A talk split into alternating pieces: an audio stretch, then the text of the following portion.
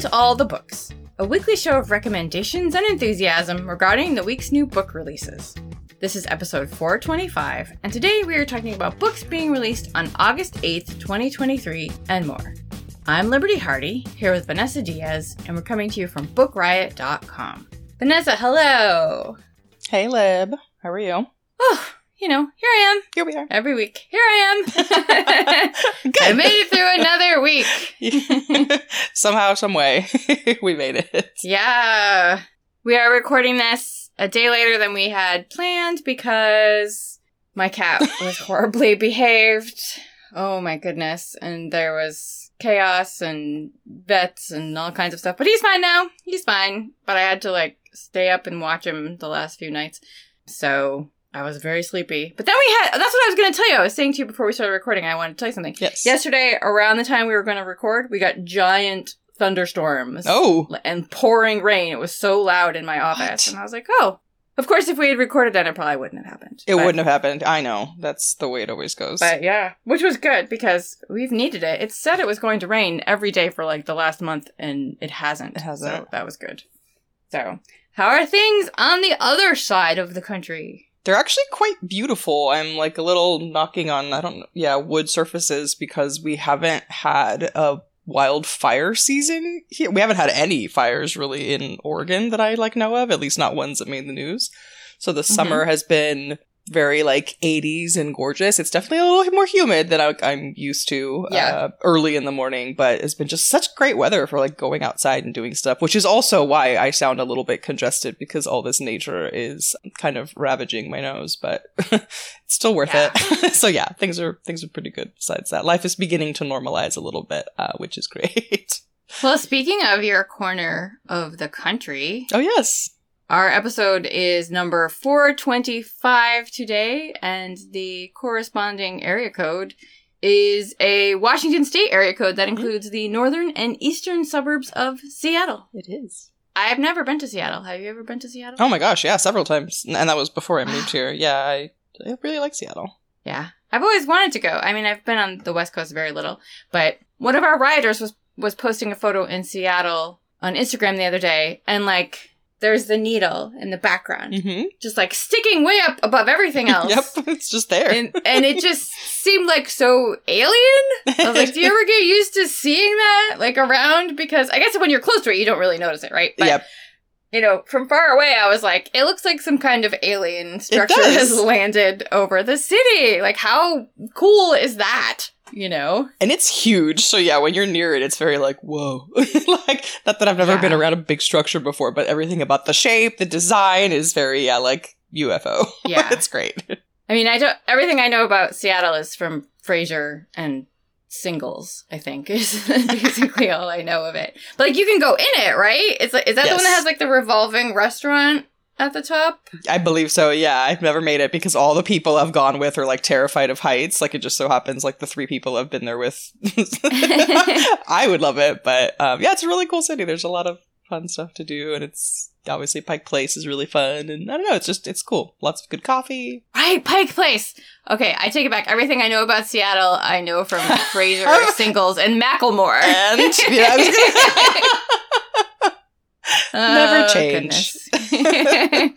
yeah, I don't know if I would want to go up in that. When we were at BEA in Chicago, Ooh. Chicago, yeah, we went to the top floor of the Sears Tower. hmm We got invited to a party, like a bunch of us from Book Riot, and I was like, "Oh yeah, that's fine." But then once I got up there, You're like, everybody's like, "Come stand on this spot where you can look down," and I was like, "No, thank you." I would like to not do Mm-mm. that. no thanks. That's okay. So I was like kind of proud of myself that I went all that Me too. way up because I am afraid of heights, but mm-mm. no windows, please. There's plenty of things on the ground that are here for you to enjoy, so you're okay. Seriously. so, um, I like I like it on the ground. Don't want to go under in the water. Don't want to go up. I like it right here in the middle. I would like to be in an open field. yes, nothing around me, nothing that can fall on me, nothing I can fall out of. Just no like water. the ground all the time, please. So, before we start talking about books, which we are going to do, uh, We promise. we're going to hear from our first sponsor. Today's episode is brought to you by Underlined. Haven't read a Natasha Preston thriller yet? We dare you to try. She's known for her line of chilling young adult suspense novels like The Cellar and The Fear. The New York Times and USA Today bestselling author excels at putting fear into the hearts of her readers. So her newest book, titled The Dare, is about five friends whose senior prank goes very, very wrong. This is a perfect graduation season read for thriller fans who can handle a good scare. The Dare is now available wherever books are sold. You can learn more about it at getunderlined.com. So, again, this young adult thriller is about five friends with a prank that goes wrong. There are dark secrets, a twisty plot, and creepy I know what you did last summer vibes. So, if you, you know, it's graduation season, you want to revel in that, but like make it scary, you know what I mean? Pick up The Dare by Natasha Preston, and thanks again to Underline for sponsoring this episode. Today's episode is brought to you by Bloom Books. Charming, easygoing, and rich, Xavier Castillo has the world at his fingertips. He also has no interest in taking over his family's empire, but that hasn't stopped women from throwing themselves at him, unless, of course, the woman in question is his publicist. The cool, the intelligent, the ambitious Sloane Kensington, who is a high powered publicist who's used to dealing with difficult clients, but none infuriate or tempt her more than a certain billionaire heir with his stupid dimples and laid back attitude. She may be forced to work with him, but she'll never fall for him because he's a client and that's all he'll ever be, right?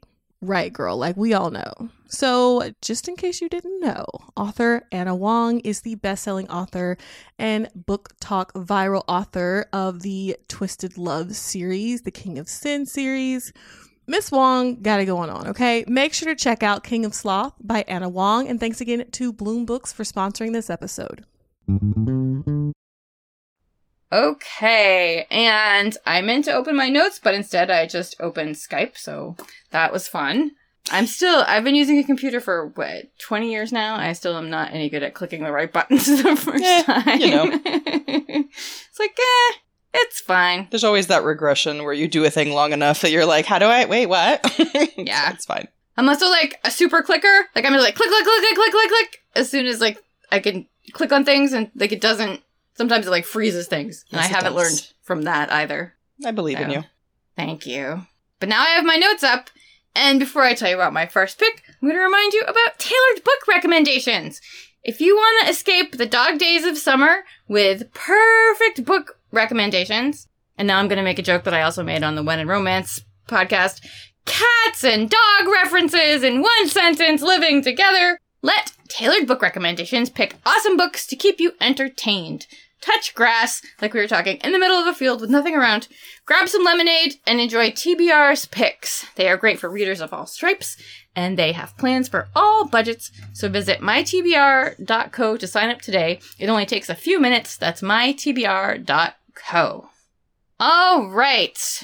I want to remind people because we always say it at the end of the show, but I don't know. You know, maybe we should say it at the beginning of the show. If you have a question for us, you want to ask us some burning question, you can reach us at allthebooks at bookriot.com. That is our email. And on to the books.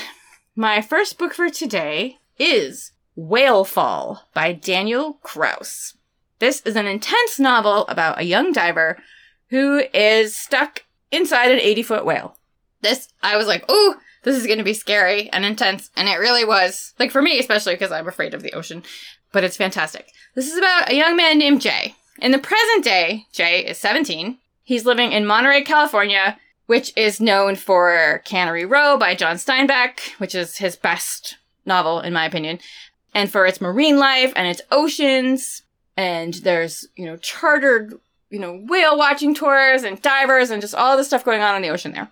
He is also the son of Mitt, who is a famed diver and all around knowledgeable legend. He's always seen on the piers, he's always seen on the boats. He's got all these stories about diving, and everyone around is just like in awe of him, except for Jay. Jay has a very contentious relationship with his father. His father bullies him a lot.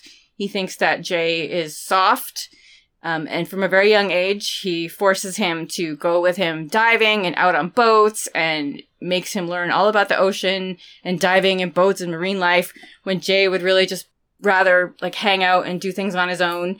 He has two older sisters who his father doesn't make do any of these things and, and his older sisters think his father is great.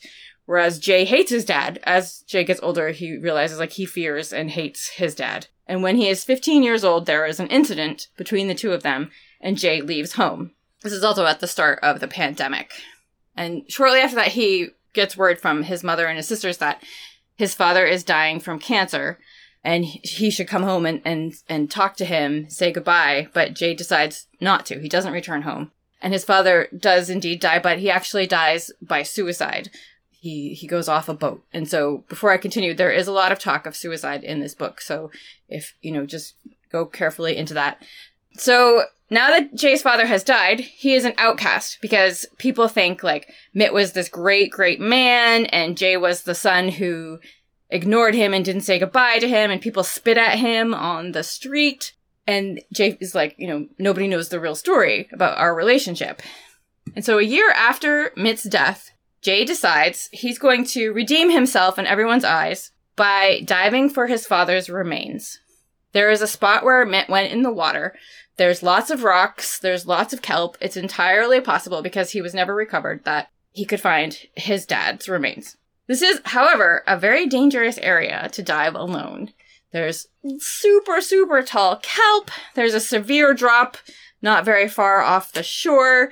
Jay hasn't dived in two years, but he remembers everything that he was taught. He, you know, he's like, it's like riding a bicycle.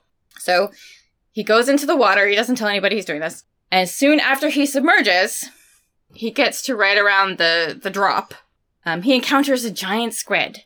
And holy cats, how amazing! Like, very few giant squid have been seen alive. Sometimes they wash up, sometimes they're caught in nets, but they're very hard to see.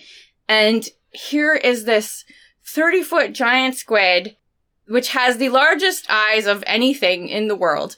But just as like Jay is like taking this in with all this delight and awe, his wonder turns to horror when he realizes that right behind the squid is an 80 foot sperm whale who gobbles up the squid along with Jay. Jay has now been swallowed by a 60 ton creature. And looking at his gauge, he has an hour of oxygen left. And can he get out? He must draw on the knowledge he learned from his father. You know, he's, it's not nice in there. It's not a lot of fun. It's not like you see in Pinocchio. There's not a lot of room. And he's, he's in there, he's panicking, he's injured. He starts having this conversation in his head with his dad. Um, while he is being crushed and tossed around and pushed along the whale's digestive tract. And it looks like his search for his dead father is going to bring about his own end. The irony is not lost on him, nor is the fact that he wanted to get away from his old man, who wouldn't stop talking at him and telling him things, and now he is trapped in an old whale, having to listen to it, both its body and its rhythms, and the voices that he's hearing while he's in there. In between the present day, we get flashbacks to Jay and his dad, different stages in their lives. It's a story of complicated family and loss and independence and survival. There are no documented cases of anyone ever surviving being swallowed by a whale, or even any cases of people having been swallowed by a whale, because it's not like they're they're getting back out or people are finding out that this happened. People in the news occasionally they say are swallowed by a whale, and I say that in quotes because you've probably seen those YouTube videos of kayakers and and and people on surfboards. They're actually grabbed in a whale's mouth, but the whale is like, "This is not something I want," and they spit them out. No one's actually been known to have been swallowed by a whale which only the sperm whale, which is what he, the whale that Jay is swallowed by, is large enough to actually really do that. But the rest of the book, you know, if this were to happen, is as scientifically accurate as Daniel Kraus could make it. He did tons of research. He consulted tons of specialists. I mean, you're going to learn all about the inside of a whale, every little part of it, and what makes it tick, and all it's you know, this whale has four stomachs, and it's it's just so interesting. I do want to give content warnings. Like I said, uh, there is a mention of suicide several times in this book. Also, substance abuse, sexism, bullying, emotional abuse, trauma, child neglect, cancer, and loss of a parent. Lots and lots of dead sea animals because the whale keeps swallowing things. And also body horror. because not only the jays but also the whales. But it's it's one of a kind. It's really interesting and fascinating and intense. It is Whalefall by Daniel Kraus. That cover alone gives me all of the ocean creep, like in a good way. But Right? I'm like, that is. As a, I grew up in California, as I think I've said many, many times, but like a thing we often do as a field trip when you're a kid in California is going whale watching. And I Mhm. remember everybody being super fascinated and just me being that kid in the corner was like, the sheer size of these things is Right. terrifying. and they Yeah. weren't even sperm whale, you know, they were much smaller, but they're just so big that they can hurt you by, you know, playing. Oh my god, I can't. So yeah, this looks really good. Yeah. But I mean, it's also, I should say another thing about this book is that it's a look at how we are, you know, of course, always destroying nature, Nature. and killing Mhm. off everything around us. You know, like this whale is 80 feet. He didn't mean to eat this guy and, you know, he's gentle and they don't usually come to the surface unless they're old. And, you know, it's a, another great book in a long list that I've read recently about why we need to take care of the ocean, which I went on a little rant last week about. The more you know. That's right. Yep, I love it. We're doing educational corner. I'm going to take us also to a body of water in an extremely different direction with my pick. Um, so my pick is Look- Looking Glass Sound by Catriona Ward. This was my first time reading Catriona Ward, which I finally learned how to pronounce her name. I believe I had been accidentally calling her Catriona for years. But Catriona is the author of The Last House on Needless Street, is probably like the most famous, at least that I know of. Um, also wrote Sundial, um, a couple other books but this was my first time finally picking up uh, her work. This book kind of messed with my brain in in a good way but a really like layered way where i had to go back and especially because i audiobooked this and read like the end two more times to really grasp it. So just warning that it is a thing you have to like kind of pay attention to. Not that you shouldn't pay attention to books while you're reading them but um, i feel like describing why is kind of a spoiler, but not. And the copy synopsis of the book, like, almost doesn't do it justice. I'm going to describe it the way I think is most helpful. So the book opens in 1989, where we meet Wilder Harlow, who is sort of like a lonely, friendless teen who is summering with his parents in this town on the coast of Maine called Whistler Bay.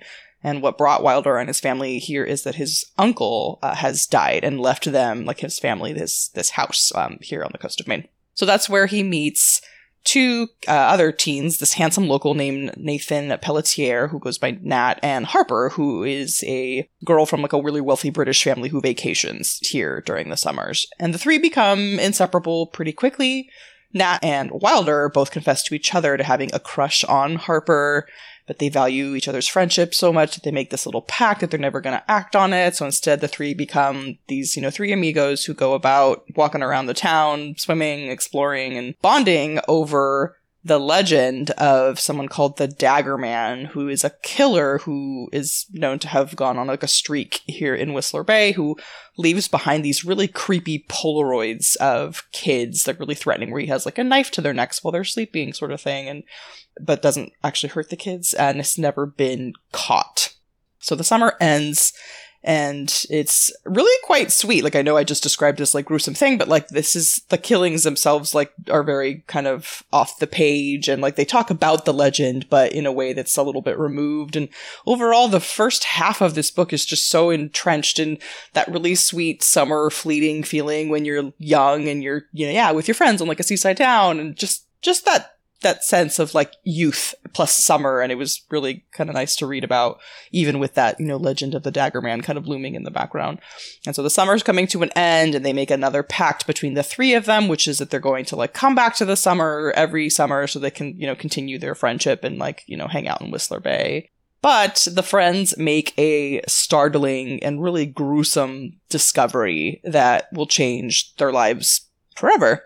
And now what we've been reading which is the copy sets this up and like the you know description of the book basically sets you up to like not what they're talking about is is this point which is literally halfway through the book which is that we find out that Wilder what we've been reading is Wilder's unpublished memoir. This is like decades later. He is now has gone back to Maine to like write his story. And that was kind of my issue because if you're just going off the description, it, it just sort of sounds like that's what you know from the beginning. But again, I'm I'm telling it to you in a way that I think makes sense without spoiling stuff.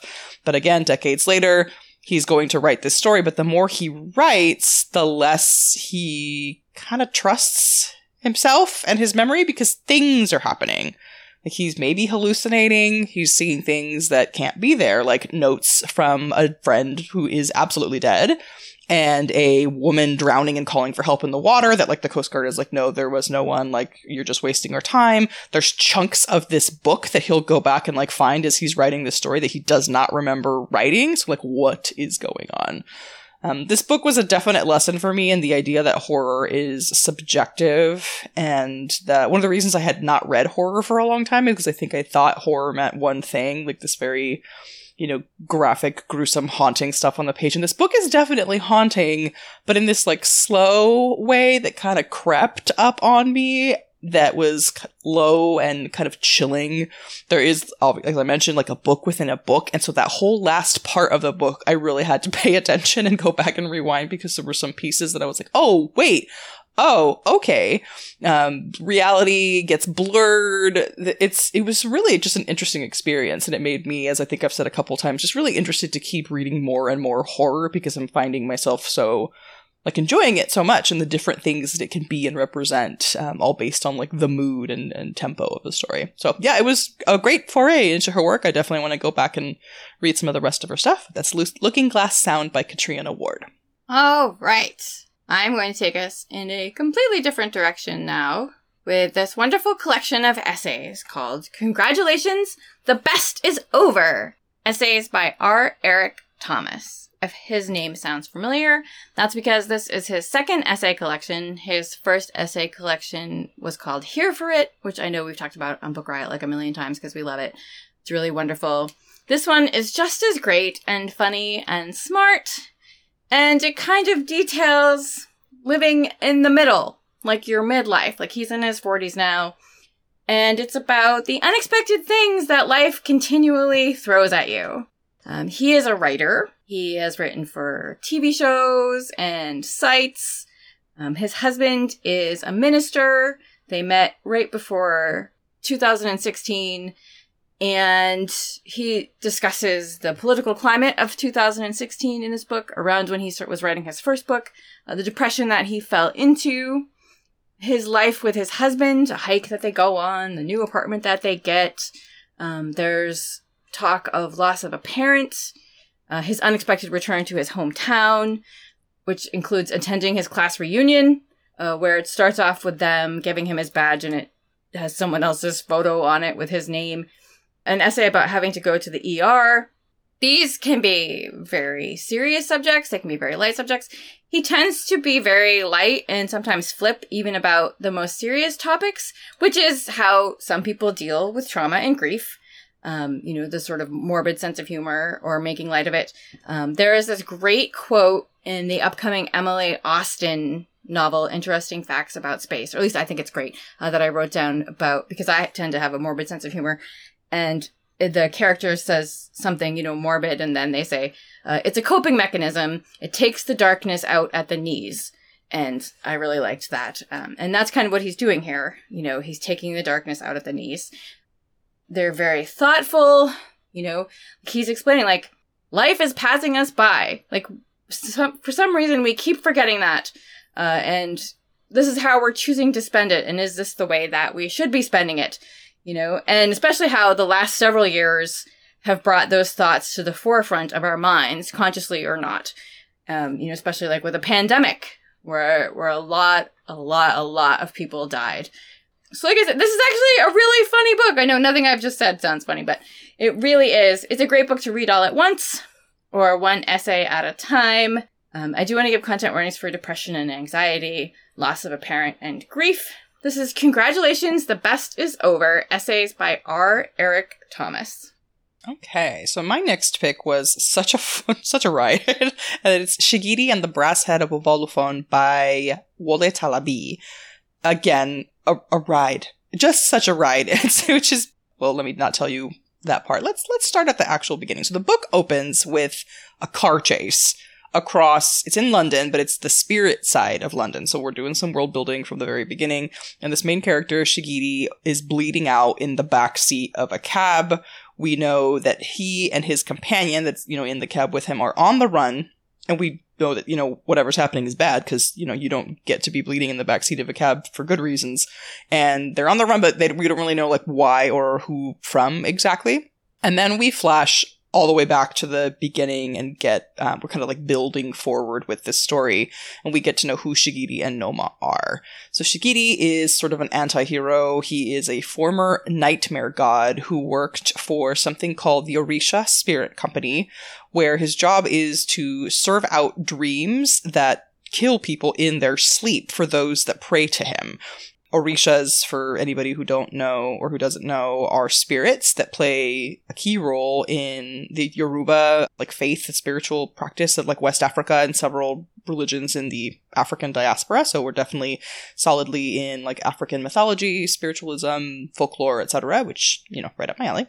And um, so Shigidi again is working for the spirit company, and like where we are now is such that like people just don't pray to gods the way that they used to, and the gods you know, literally get their life from prayer offerings. And so they like have to do these things for prayers in order just to kind of get by. And that is what Shigidi is, is doing. And so he's on one of these killer dream missions when he meets Nneoma, who is in a, I don't want to spoil, but he's Nneoma is there and he is there and they're both trying to do a thing to a person. and Nneoma is this gorgeous, sensual succubus with a secretive and like long past who is like, nope, you can't uh, have this soul. We'll just say like, uh, I I want this one, you can't have it, and they're arguing over it because he's there again to unfortunately do a bad thing to a woman because that's what he has to do. And so she makes him an offer. She's like, you can't like living this way, always in the debt of these, you know, Orisha spirits. So let me help you break free of this life and this debt and this obligation.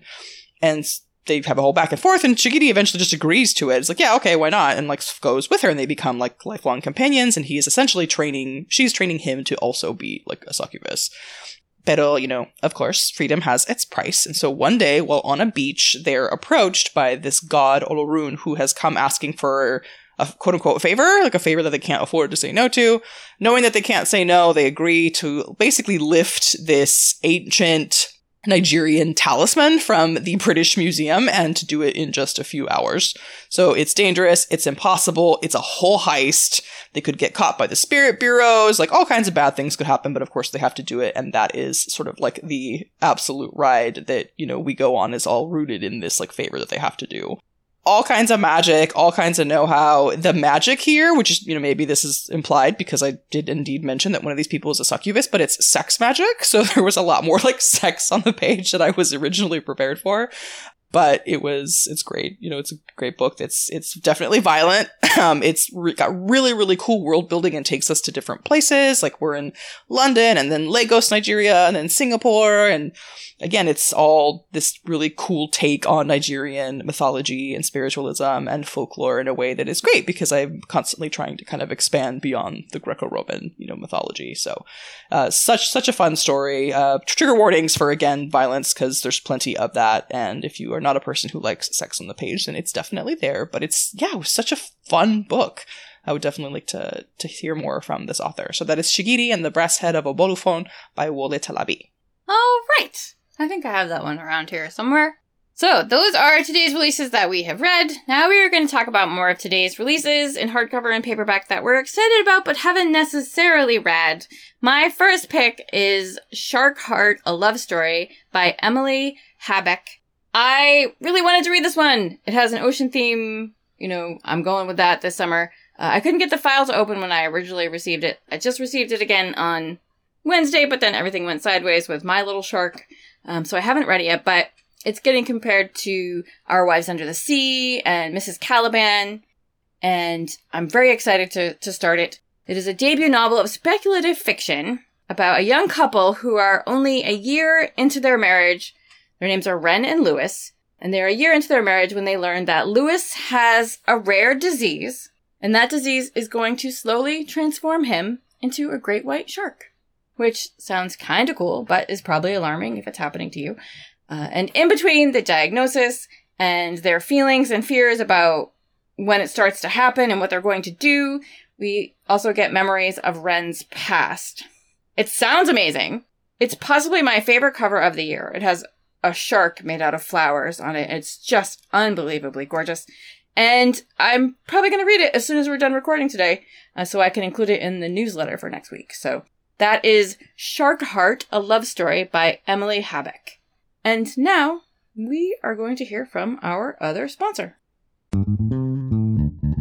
Today's episode is brought to you by Flatiron Books, publisher of 888 Love and the Divine Burden of Numbers by Abraham Chang. So, this is an interesting love story. It's great for fans of Tomorrow and Tomorrow and Tomorrow and High Fidelity. It's set in the mid 90s at NYU. And it follows young Wang, who has gotten the advice of love through Chinese numerology from his uncle. So, he believes that he will have seven great loves in his life. And then he meets Irena in 95 and she's like the best. She's brilliant, charismatic, quick witted, funny. They fall in love. But the thing is, she's number six. So if he is to have seven great loves, does that mean his time with Arena is going to come to an end? So this is a love letter to Western pop culture, Eastern traditions, and being a first generation New Yorker. Make sure to check it out. And thanks again to Flatiron Books, publisher of 888 Love and the Divine Burden of Numbers by Abraham Chang for sponsoring this episode. Okay. Vanessa, you're up. I am. So I'm so excited about this book. So my next pick is Blonde Identity by Ally Carter. I totally like uh, I'm super being 100% honest here. I picked up the book because I just saw the cover. It gave me like Finlay Dol- Finlay Donovan Donovan vibes. yeah, those are words. That other book. And I was like, "Oh, this looks fun." And I loved the title because I am a giant fan of what I call like fizz bang boom movies. So, you know, everything from like the Mission Impossible movies to like the Jason Bourne movies. So I was like, oh, that sounds like the Bourne Identity. How cute. And like moved on, but like didn't think it had anything to do with that, except it kind of does. so it's this woman wakes up in the middle of the night in Paris and has no memory. And so she has this like splitting headache. And then the super hot guy is standing over her, telling her to run, and there's people trying to kill her. So she's this, you know, if you've seen or read anything about the Bourne movies and books, like that's that's Jason wakes up, has no idea like who he is, just knows that people are trying to kill him and that he's got like quite a skill set. Um, so she doesn't know what's going on, and she does see footage of herself fighting off like a dozen men, and she can't figure out like, well, who am I? What am I doing? But this guy is uh, that you know woke her up or that told her she needs to run is like no i know you think you're a spy but you're not a spy you're like your identical sister is a spy and you know, shenanigans ensue. So it sounds like it's definitely a romance. They um, end up, I think, pretending to be like a pair of lovesick newlyweds, but I just loved that kind of Jason Bourne parallel in the beginning, and I'm going to read the crap out of that book. So yeah, that is The Blonde Identity, or Blonde Identity by Ally Carter. I think I've read an Ally Carter book. She's been writing them for a while mm-hmm. now. Yeah, I haven't read any of her, but just plenty. I read one about Oh, Heist Society. That's it. Yep. I read the Heist Society trilogy about the teen thieves. I like a heist book. My other pick for today is Mr. Magic by Kiersten White. This is one of my other favorite covers of the year. It's fluorescent pink with a melting TV set on it, which is pretty rad. Kiersten White wrote one of my favorite horror novels of last year, which was called Hide, which was set at an abandoned amusement park. There's also a graphic novel version of that coming out next month. Um, this one, I haven't read it yet, but it is about five former child stars of a children's show called Mr. Magic that was canceled after some kind of tragic accident. But three decades later, no evidence of this show having ever existed remains other than the memories of these five former cast members. And somehow they're going to all wind up together in a remote location where the past has come back to haunt them or possibly hunt them. I don't know, but I'm excited to read it. So this is Mr. Magic by Kiersten White. All right, and then my other pick that I have not read yet is Kiss the Girl by Zoraida Córdova, and this one actually came out last week on the 1st. This is the third installment in the Meant to Be collection, the first two of which were The Shoe Fits, which was a Cinderella story by Julie Murphy, and then By the Book, which was kind of a Beauty and the Beast theme story by Jasmine Guillory. So you can, you know, obviously sense the theme here. And I love the approach on this one. So this time we get one of my favorite authors take on The Little Mermaid, which I love because I'm very deep in my Little Mermaid nostalgia era after having recently seen the, you know, the live action adaptation with Halle Bailey. Our main character here is Ariel del Mar, which I just love that name. Um, and she is one of the most famous singers in the world, and she's in a band with her sisters. It's a very well known band. The sisters and the, their band, I should say, is called the Siren Seven. Like, I just love everything about this. Uh, and they've been like a total pop culture phenomenon since they were kids. They wear like sequined costumes. Ariel wears her iconic red wig, and you know, it's a whole thing. And here's where I'm going to just read the copy because they definitely went for it here, where she's like, anyone would think she's a girl who has everything, but lately she wants more. So yeah, here's the little earwig for you. um, but the the band Siren Seven is wrapping up their farewell tour, and Ariel is Ariel is very excited to spend like to finally get to just live a normal life, like a world that she's only ever seen from the outside. So it's an interesting take on the like outside world thing. But her dad, who is the head of Atlantica Records, uh, is doesn't want her to do that. He actually wants her to have a breakout solo career that he wants to like get started on right away. But wouldn't you know? Ariel, when she is like out on the town, crosses paths with this guy named Eric Reyes, who is this like dreamy lead singer of an up and coming band who doesn't know who she is and invites her to like go on the road for the summer. And she, of course, does that and disobeys her father. So anyway, really, really great take on it, I think. And I, I can't wait to read it because I just love everything that Zoraida does.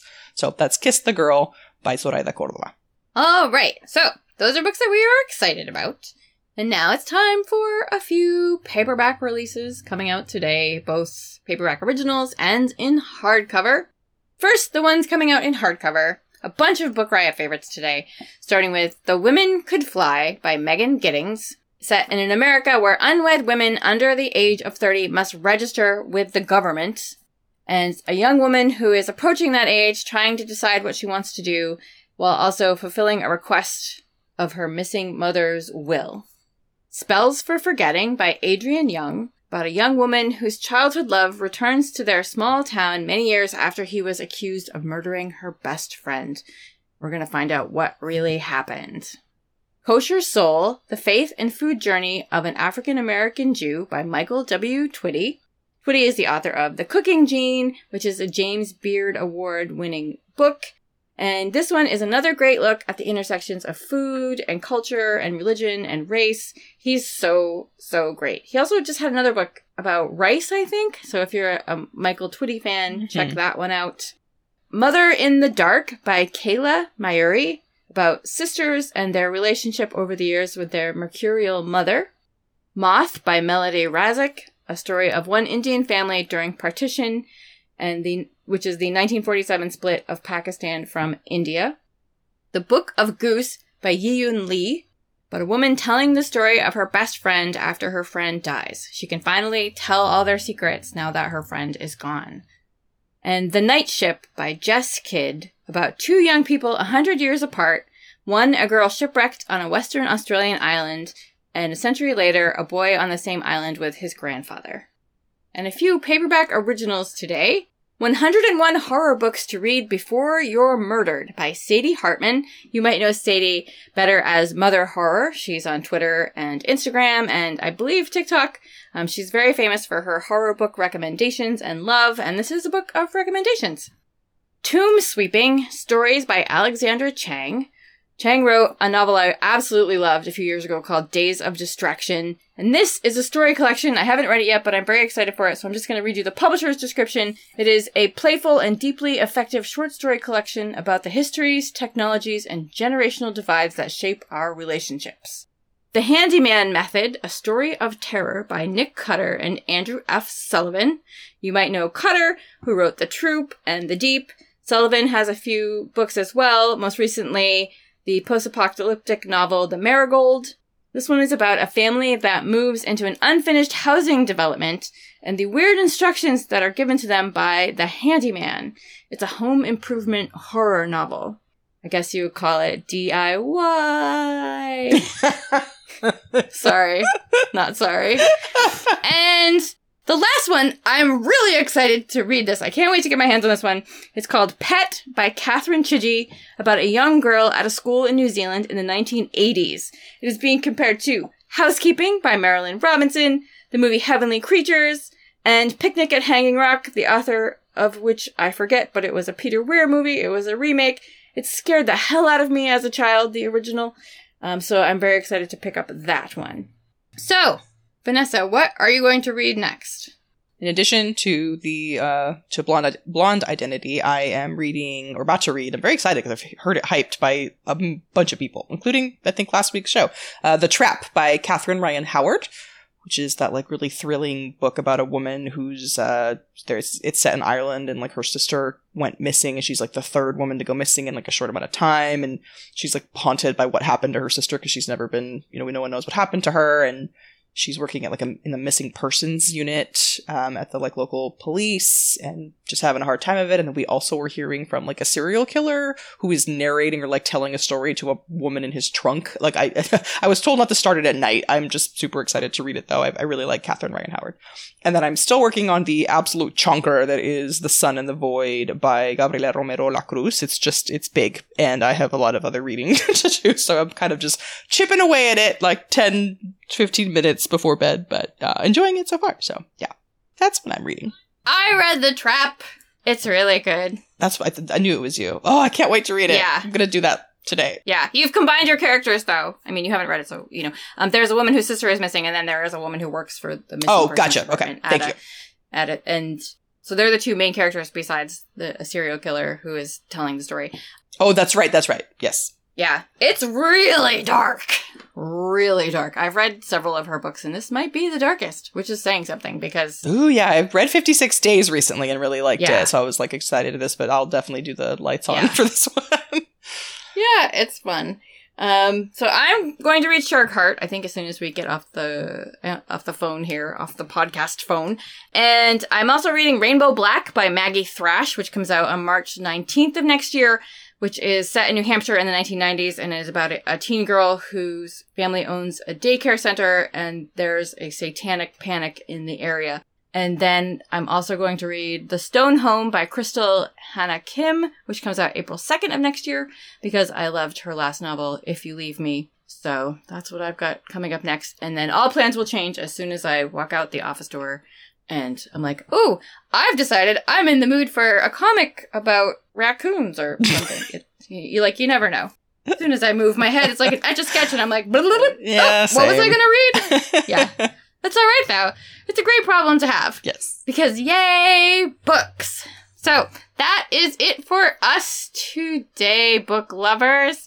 Thank you for joining us as always. We want to give a shout out to our sponsors. Thank you to them. Thank you to our awesome audio editor, Jen Zink. You can drop us a line at all the books at bookriot.com. Ask us your burning questions about sharks or Seattle, or tell us stories about Seattle and your time in the very tall alien spaceship.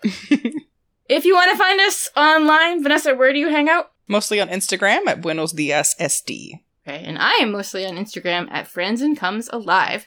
And if you want to give us a treat, you can go to Apple Podcasts or Spotify or wherever it is you get your podcast and leave a rating or review. It helps other book lovers to find us. Don't forget to visit mytbr.co to sign up today for our tailored book recommendations. And as much as we would love to tell you about more books today, we just don't have the time, but you can read about more titles out now in the show notes at bookriot.com slash all the books, as well as find a link to our weekly new books newsletter. And for more recs or general bookishness, check out bookriot.com. And don't forget to check out our full stable of podcasts at bookriot.com slash listen, or just search Book Riot on your podcast player of choice. And in the meantime, happy reading.